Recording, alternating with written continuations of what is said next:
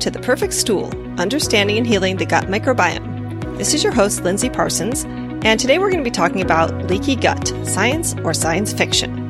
But before we get to the show, I wanted to quickly let you know that if you're interested in health coaching to start to naturally reverse your autoimmune condition or resolve a gut health issue or lose weight without dieting, I offer free one-hour breakthrough sessions to anyone who's interested to talk about what you've been going through and see if health coaching might be the answer. Or I offer one-hour functional health and nutrition reviews related to gut health, autoimmunity, or other health issues if you just need some direction and ideas and a set of recommendations of where to go from where you are. I typically spend about four hours in addition to the one hour I spend with you researching and developing recommendations and education materials for you related to your health situation. Also, I just formalized a five-appointment gut health coaching program that you can check out on my website. I'll put all of those links in the show notes, or you can see high desert health coaching dot com under Work With Me. Now on to today's topic. So if you haven't been living under a rock or only visiting traditional doctors, you've probably heard the term leaky gut. And you may be wondering whether it's just one of those made-up pseudoscience-y things that alternative medicine practitioners made up in order to sell you supplements, or whether it's real. So first, let me go ahead and say, no, it is not made up. It is a real thing based in science. But yes, many people are exploiting it to sell you supplements that may not address the root cause of your leaky gut. So we're going to talk a good bit about that today. So the term intestinal permeability, which is another name for leaky gut, has actually been discussed in the medical literature for over one hundred years. And you may also see it listed as intestinal hyperpermeability. And if you think you have it, you should definitely do something about it because it does put you at risk of developing an autoimmune disease, which is when our bodies attack our own cells, tissues, and organs. And it's estimated that about fifty million Americans have an autoimmune disease, which is more than heart disease or cancer. And the incidence of autoimmune disease has increased threefold over the last fifty years. seventy-eight percent of the sufferers are women. So it's definitely worth addressing leaky gut before it proceeds on to something worse. So let me talk a bit about the mechanics of leaky gut. So the intestines are protected by a single layer of specialized epithelial cells, and most of them are made up of cells called enterocytes, which are linked together by tight junction proteins. So leaky gut symptoms are a consequence of either intestinal tight junction malfunction or destruction of the enterocytes themselves.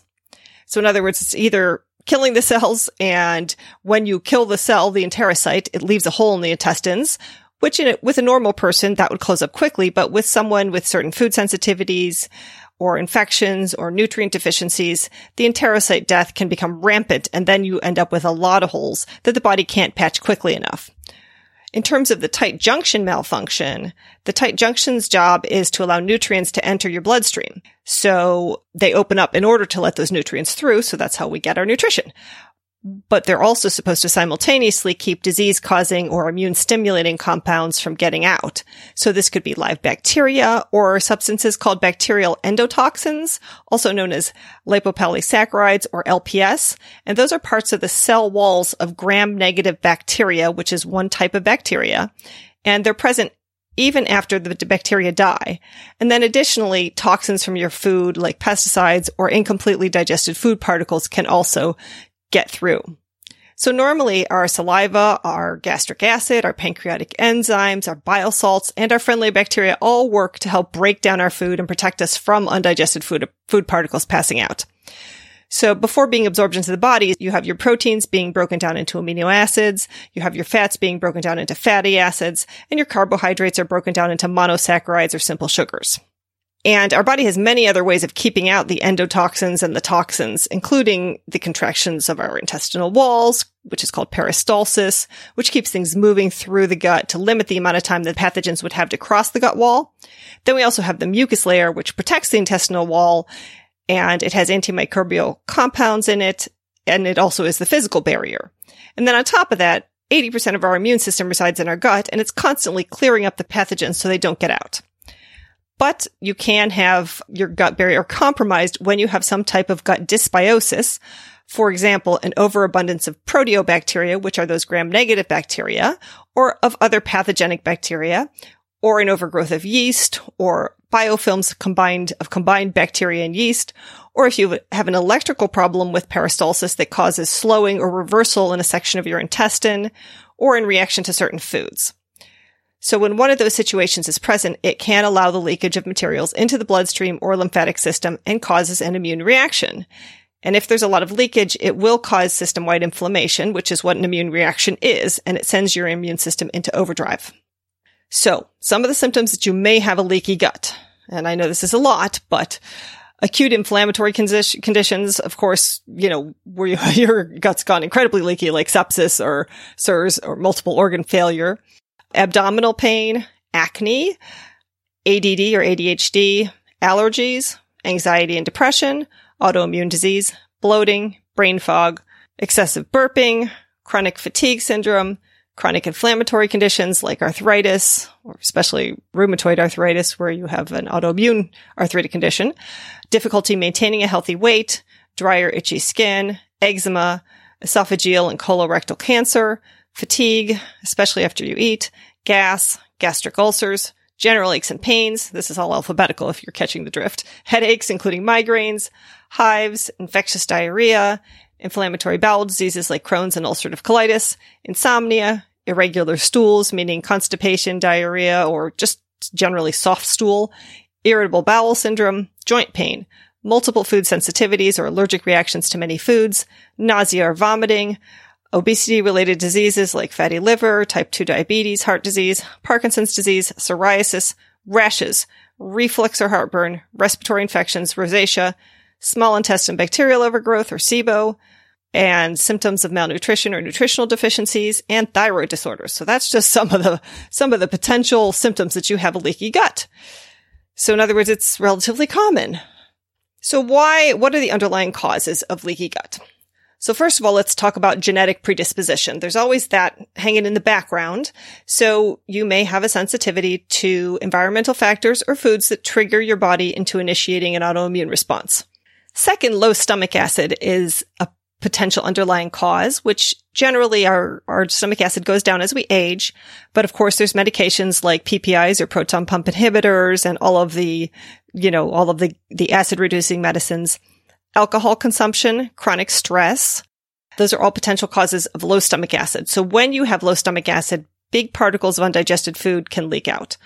And in addition, when the stomach acid's insufficient, the stomach acid also signals the release of enzymes and bile, which also help digest food. So again, it also further impacts your digestive system. Again, leaving these big particles of food, which bacteria and yeast can feed on, which then leads to gut dysbiosis. So the symptoms of that would be similar to the symptoms of high stomach acid, which is heartburn, reflux, indigestion, diarrhea, constipation, bloating, burping gas, bad breath, nausea, vomiting, rectal itching, and hemorrhoids. So those are signs you might have low stomach acid. And we'll talk later about what to do about those things. Then diet, of course, is a huge underlying cause of leaky gut. So there are a lot of foods that can disrupt the gut lining. So foods that contain lectins, which are in grains, legumes, and pseudograins. And then there's prolamins and agglutinins are the, are the specific types of lectins that are harmful. Then you have digestive enzyme inhibitors in certain foods, saponins, especially glycoalkaloids, and phytic acid. So basically, there's four ways in which food can cause a leaky gut. So number one, you could just have a very nutrient deficient diet. So you just don't have the nutrients to repair the gut lining when it is damaged by those foods that, that damage it. Where a normal healthy person with a healthy diet could repair the gut lining quickly, even though there is that constant damage through eating certain foods. Then there's also the direct damage to the enterocytes, which certain foods do, and it does kill the enterocytes and it creates a hole. And then some of the foods cause the opening of the tight junctions between the gut enterocytes. And then again, some of those foods create gut dysbiosis by feeding an overgrowth of pathogenic bacteria or yeast in the small intestine. Think, you know, what does yeast eat? It eats sugar and carbs. So let's talk about which foods those are that are problematic. So grains, that's the first type that, of course, are potentially problematic. And we all know about gluten and wheat. But like here are all the types of grains that could potentially be problematic. That includes semolina, einkorn, durum, barley, kamut, corn, millet, rice, rye, sorghum, spelt, teff, triticale, wild rice, and oats. So I did a whole podcast on gluten and how it triggers the release of zonulin, which opens up the tight junctions and keeps them open even longer in people with celiac disease and possibly also in gluten-sensitive people.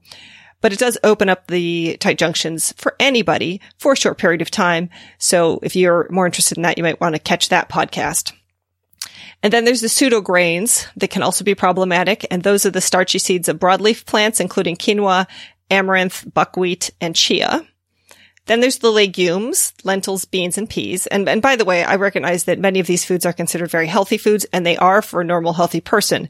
But if you're having extreme leaky gut, you're having extreme symptoms, that's when you want to start looking at these foods. And these are, you know, all the foods I'm mentioning are foods that you remove when you do the autoimmune protocol. Okay, so going on, alcohol is another potential problem food, dairy products, nuts, seeds, including seed spices, nightshades, which are tomatoes, potatoes, eggplant, peppers, and spices derived from them, synthetic food additives, added sugar, G M Os, which can cause gut dysbiosis, and refined seed oils. So those are all the potential problem foods.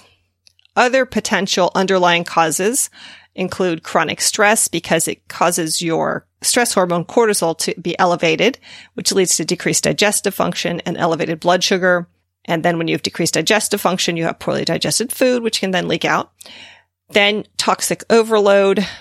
Think about the eighty thousand chemicals and toxins that we come into contact. But some of the worst offenders for leaky gut include things that, of course, we take ourselves, like antibiotics and tap water with the many chemicals it has in it, and then things we're exposed to, like pesticides. And then, of course, medications, including corticosteroids and N SAIDs, like aspirin, ibuprofen, naproxen sodium, acetaminophen, et cetera. Those are all potential leaky gut causers. And I'm sure you've heard about people who have ended up with ulcers after taking too many N SAIDs. So definitely use those sparingly, if at all. And then bacterial imbalance is another underlying cause of leaky gut, which is also called dysbiosis, which is an imbalance between the beneficial and the harmful species of bacteria in your gut, because you can always have a small amount of harmful bacteria, but as long as the good bacteria are keeping it in check, then you're fine. But when you have an overgrowth of the pathogenic bacteria and overgrowth of yeast, then you begin to have dysbiosis, which causes leaky gut. And so, you know, there's a large body of evidence that shows that a gut microbiota is really important in supporting that epithelial barrier and preventing autoimmune reactions. Okay, now on to the part you want to know. I've got the leaky gut. You've named my symptoms. What do I do about it? Okay, so first of all, you need to clean up your diet, at least for a time. So you could be looking at the autoimmune protocol or something less severe, but I wouldn't recommend just taking out one thing like gluten, for example. Do a proper elimination diet, and I talked more about that in my podcast called Should I Give Up Gluten to Help My Gut Issues? That's episode twenty-one. You want to do a proper elimination diet and eliminate at least some of the primary foods that are problematic, if not the full autoimmune protocol, if you're really sick and really struggling. And then use that elimination diet to determine the foods that you react to and plan to eliminate them for a good while after that. And then maybe limit them if you do find you can tolerate a little. So, for example, I figured out for my autoimmune conditions that I couldn't do gluten, dairy, or soy. So I went for a good while without touching those at all. And then, you know, I, I occasionally cheat, and I take my digestive enzymes and my lactate pills and everything else and see how I react, test it against my antibodies, and I see how much I can tolerate and maintain good health. So that's the kind of thing you need to do. The other part in, ter- in terms of cleaning up your diet is using organic vegetables, at least the dirty dozen, which the Environmental Working Group lists, of the ones that have the highest pesticides, and using pasture-raised meat and eggs and wild-caught seafood. And you also want to make sure that you actually are eating a variety of nutrient-dense foods, so, because sometimes the problem just is if there's not enough nutrients in your diet. So think about meat and fish and healthy oils, olive oil, avocado oil, coconut oil. Organ meats are super healthy. If you can't tolerate them, you can... You can try pate if you can tolerate that, or you might look at using pills, or some people just freeze liver and take it like a pill. I cut off a little, take it like a pill. Of course, lots of fruits and vegetables. And if you're having trouble digesting raw vegetables, you might look, just look at cooked vegetables. And then you might also consider a low FODMAP or a biphasic diet if your symptoms seem more like S I B O or small intestine bacterial overgrowth. I've done other podcasts on that you can check out. Or if you actually have a S I B O diagnosis, that may be the direction you want to go for a time. Okay, so number two is detoxifying your home. So it's great if you've gotten your, your diet all super organic. And for a while I did that and I thought, but I'm not changing my cleaning products. It's just too much. Those things are too expensive. But finally I did it. And so you really do want to switch over to natural or organic cleaning or personal care products. You can check out the Environmental Working Group database if you want to see how bad the stuff you're currently using is and why.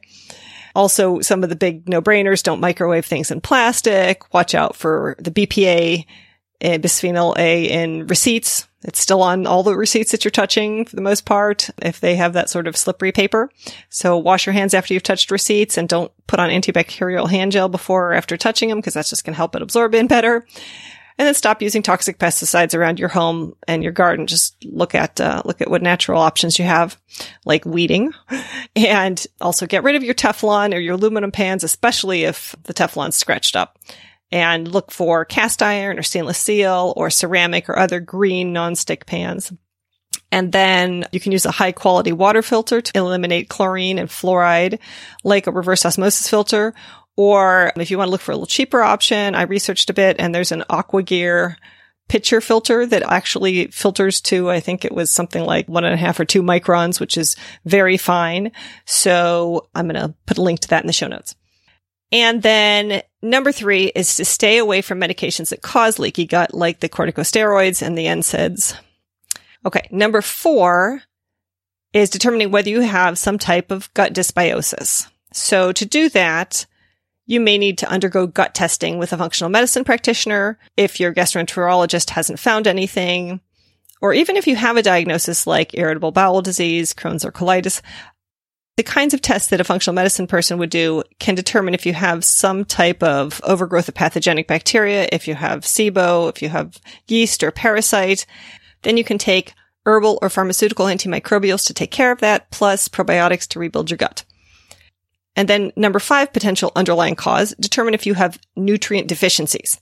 So the company SpectraCell does a full nutrient test, but you need to get that order through a doctor, or you can ask potentially through your doctor and insurance. You can get individual nutrient tests and just see where you stand on, on the important nutrients. So if you look at the vitamins and minerals that are most lacking in the American diet based on the percentage of people not meeting even the recommended daily allowances, there's zinc, calcium, magnesium, vitamin A, vitamin B six, and iron.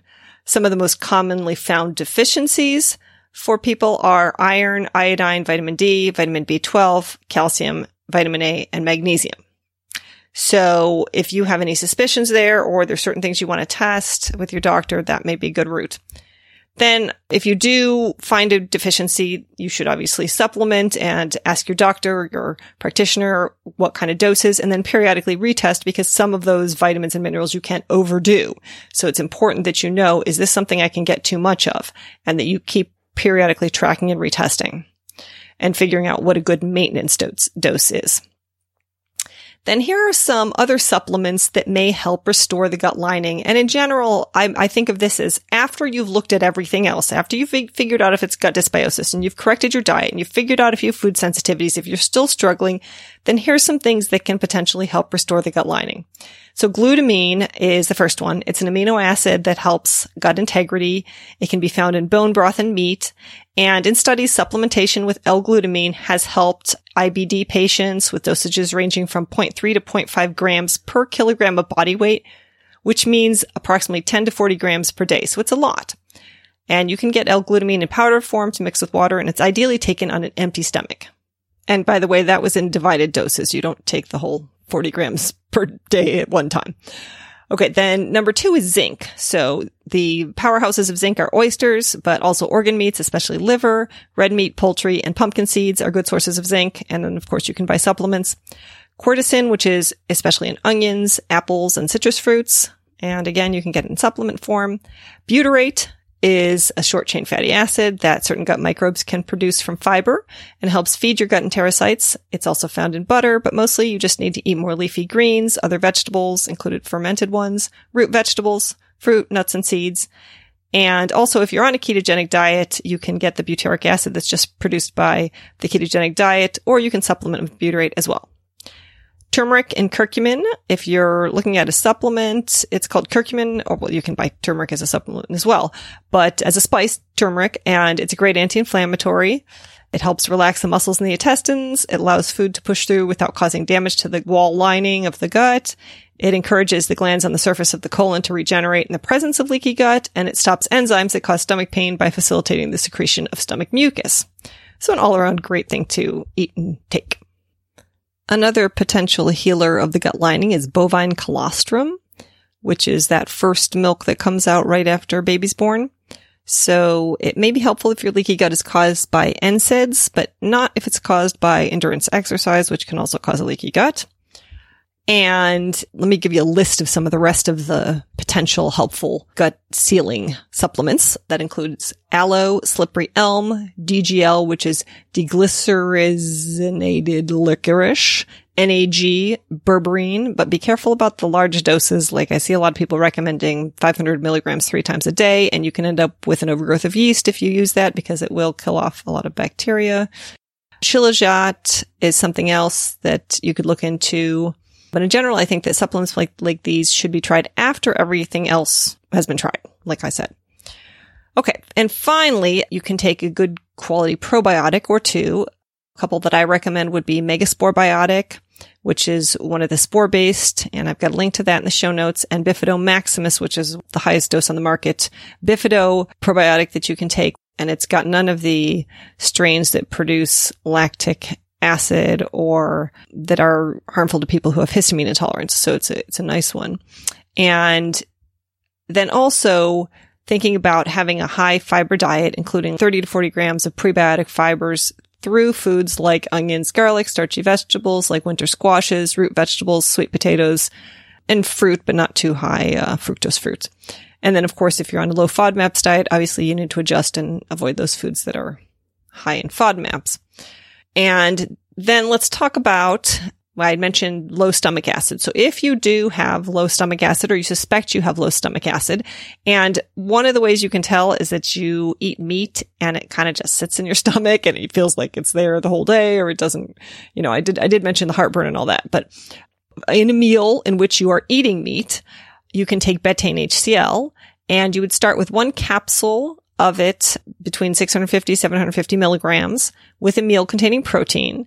And then you would increase the dose to what you would call tolerance. So think that a healthy stomach is producing one point five liters of gastric acid daily. So these are not huge quantities you're supplementing with. And basically the way you test it is you would keep adding, you would use a certain dose for a day, or if you're only eating, say, one meat meal a day, then you might do it for a couple days. And if you feel good on that, then add another pill the next day.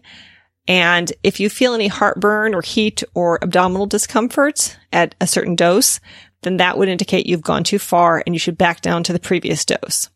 And ideally, what you can do is you, you take that for a while until you feel that heat or that heartburn, and then you back down and your body hopefully will start to compensate and make the correct amount. So, so the highest asymptomatic dose is the baseline for your H C L supplementation. And do note, though, that that H C L challenge test, which is what I just described, is contraindicated in patients who have active gastritis or esophagitis or duodenitis. Okay. And so I'm going to put a link to betaine H C L in the show notes. And then you can also take digestive enzymes, including protease, amylase, lipase, and lactase. And I put a link to an Amazon product that's got that. Okay, finally, reducing stress and managing stress is really important also in healing leaky gut, because sometimes that's actually at the root because of those stress hormones. So it may involve changing your mindset. It may involve yoga or gentle exercise, meditation, that kind of thing. And then avoiding being sedentary or over-exercising, like triathlons and that type of thing, is another is another important piece. So really, the exercise that you enjoy is the exercise that's going to help your gut bacteria thrive. And there is plenty of research showing that gut bacteria actually do better when you exercise. And also think about weightlifting and high-intensity interval training are particularly good and more efficient in terms of the benefit than previously believed. So if exercise seems like a big obstacle, just think about, what about ten minutes of thirty seconds on, thirty seconds off, high intensity rest, high intensity rest, like ten minutes. There you go. Okay, so that's it for all of the recommendations around leaky gut. I hope that helps solve some of your problems. But I did want to say a little bit about the current hysteria over covid nineteen or the coronavirus. I know people get nervous and you may want to know what's sort of just the basic stuff I can do to protect myself. So I wanted to offer a couple quick ideas. If you're going to be traveling or you're going to be in big crowds, one thing that you can do in those situations is to just protect the entry points for a virus, with your mouth being one of the primary ones. And bee propolis is a product that you can use to do that. So it's the, the propolis is what the bees use and what they produce to protect the entrance to their hives. And it's actually antiviral and antibacterial. And so you can get a throat spray with bee propolis from Beekeepers Naturals, and I'll link to that in the show notes, and use that to protect your throat. Another product that I like and I use a lot also for, for my throat is called Biocidin, and I spray that in my throat whenever I start to feel a th- sore throat coming on, and within five minutes, my throat stops hurting. It's not going to prevent a cold from happening entirely, but it definitely makes the cold a lot more pleasant and takes away that like swollen gland, painful throat thing. And it's also great protection for your throat while traveling, so you could use it in the same way bee propolis does. And they also have a formula through uh, biobotanical research that makes Biocidin spray with the Biocidin drops. And you can make a saline, take a saline nasal spray and put some drops in there. And it's great to protect your nasal passages as well if you're concerned that you've been exposed or you're traveling. And it's also a great antifungal and antibacterial for your nose, by the way, like if you have a sinus infection or you've had sinus pain, especially following dental work. So I'll include details in that on the show notes about how to make the the spray out of the Biocidin drops, and a link to my Fullscript dispensary where you can get it at a good price. Then the other thing that I've been reading about, if you are, if you do actually get COVID nineteen, is to use intravenous vitamin C. So apparently there's already three studies approved and underway in China on the use of I V vitamin C to help fight the coronavirus. So the first approved study was giving between twelve thousand and twenty-four thousand milligrams a day of I V vitamin C, with the doctor who's running the study urging you to use vitamin C as preventative for COVID nineteen as well. I don't have any recommended dosages on that, but there's all those different products out there that you can find that are mega doses of vitamin C if you think you've been exposed or if you're feeling sick. And yeah, so that's, those are some thoughts on how to protect yourself and what to do if you do get it. So please do stay well. And if you like the show and you're on iTunes, I'd appreciate a five star rating. And until next time, here's wishing you the perfect stool.